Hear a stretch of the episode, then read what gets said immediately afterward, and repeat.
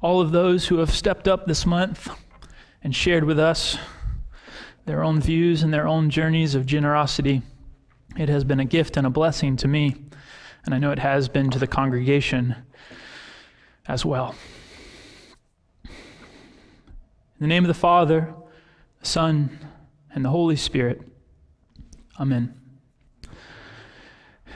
By the 1980s, there was a significant portion of the American church that had become preoccupied, if not obsessed, with end time theology and the second coming of Jesus. They had been influenced by the teachings and interpretations of John Nelson Darby uh, in the late 1800s. And this theology had kind of bubbled its way up in the church for about 80 to 100 years. And by the 1980s, it was at the forefront of many people's minds. There were pastors uh, preaching not only in their congregations, but on TV and on radio about the second coming of Christ all of the time. And in the late 1980s, in 1988 to be clear, there was an author who was both a pastor and a former NASA uh, engineer who wrote a book, and some of you may remember this. His name was uh, Edgar Whisenant. I hope I'm pronouncing that correctly. But he wrote a book entitled 88 Reasons That Christ Will Come Back in 1988. Now, of course, the close of 1988 came, and Jesus did not come back. And Edgar was kind of sitting there, and so the only logical thing to do was to write a new book 89 Reasons That Christ Will Come Back in 1989. And of course, that ended the same way. And Edgar continued to make predictions, pushing forward into 1993 and 1994 and 1995. And of course, not a new book each time, because less and less people listened as his predictions were wrong. But in 1995, and I believe the majority of us will remember this, the book Left Behind came onto the scene. And it was not just an American phenomenon, it was a worldwide, a global phenomenon. Uh, two authors, Tim LaHaye and Jerry B. Jenkins, wrote the first Left Behind book and released it in 1995, and it was followed after by something like seven or eight other books. This kind of fictitious th- uh, series about what might happen if Jesus were to come back, rapture all of the believers out, and what the world would be like in their absence. Now, the less or known part of this story is that along with this book series, there was also a VHS tape. Do y'all remember these VHS tapes? That was released around the time of the first book, or maybe just prior. And it was a VHS tape called Left Behind, and I think it was called Just in Case or For Your Loved Ones. And the idea is you were supposed to leave it on your VCR in case you were raptured so that your loved ones would know what had happened that had a video message on it and what they needed to do to survive the days and months that were to come. I'm seeing your faces and that this is strange to you, but this was a huge part of popular culture. In fact, these books ended up becoming not only uh, a Christian series of movies, but also a major motion picture. This was a huge piece of the pop culture landscape for 10 or 15 years. Fast forward to 2011, this one sticks out to me the most because at this time I had moved to South Carolina. I was working as a hospice chaplain in a small town in South Carolina called Hartsville. And the company that I worked for was located, its headquarters in Columbia. And there was a pastor and radio evangelist named Harold Camping who began to predict that the end of the world was about to come on May 21st, 2011, and that the rapture would happen on this particular day. This is his language. I can remember driving back and forth from Hartsville to Columbia for several months to go to a monthly training because along the highway, Harold had put up several billboards that in big, bold print said, Jesus is coming. Not too strange. But then underneath the bold print, there was a big digital clock counting down the moments in ominous red letters to the moment that Jesus would return. I can remember watching those months and days tick away as I made those drives, and I remember how I felt seeing this, but I also wondered how other drivers on the interstate felt seeing this message, if this was a message of hope for them or something that brought them anxiety on their daily drive. Of course, May 21st came, and then May 22nd came, and again, nothing happened.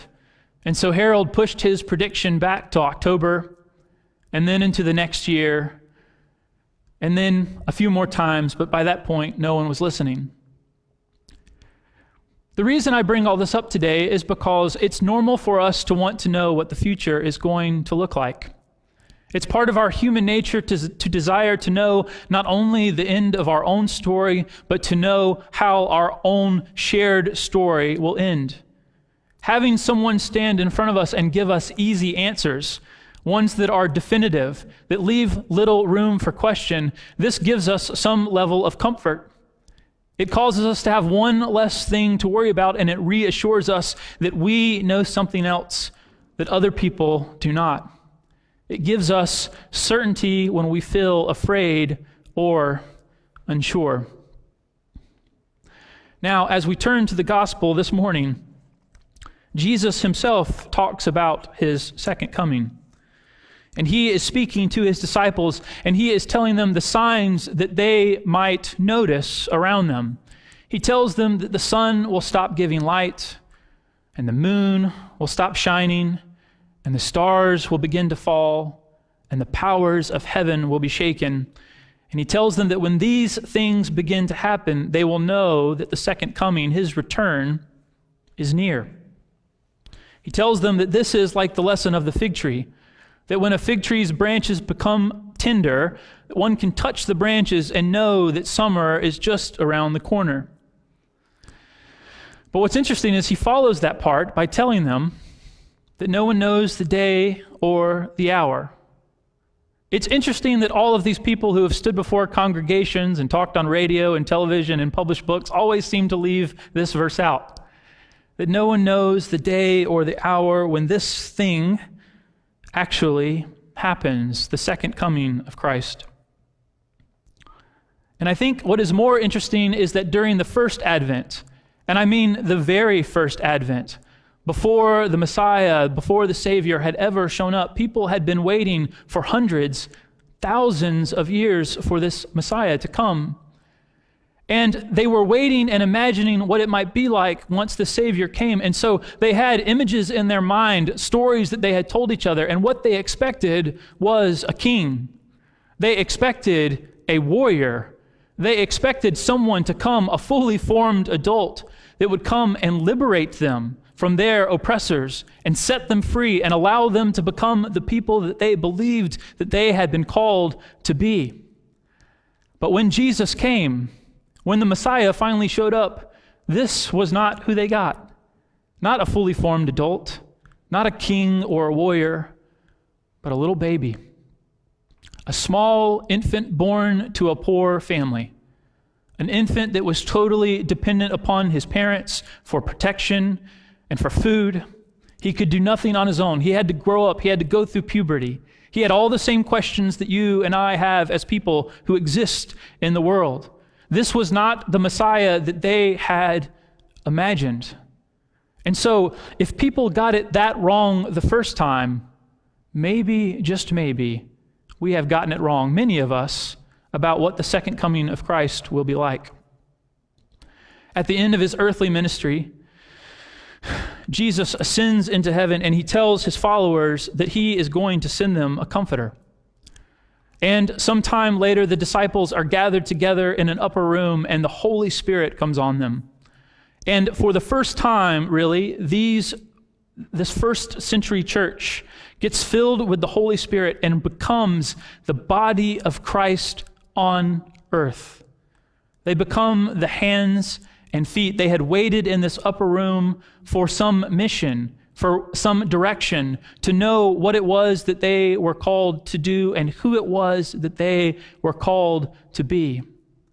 Looking back at the gospel passage this morning, Jesus talks about his return as something that will happen before that generation passes away.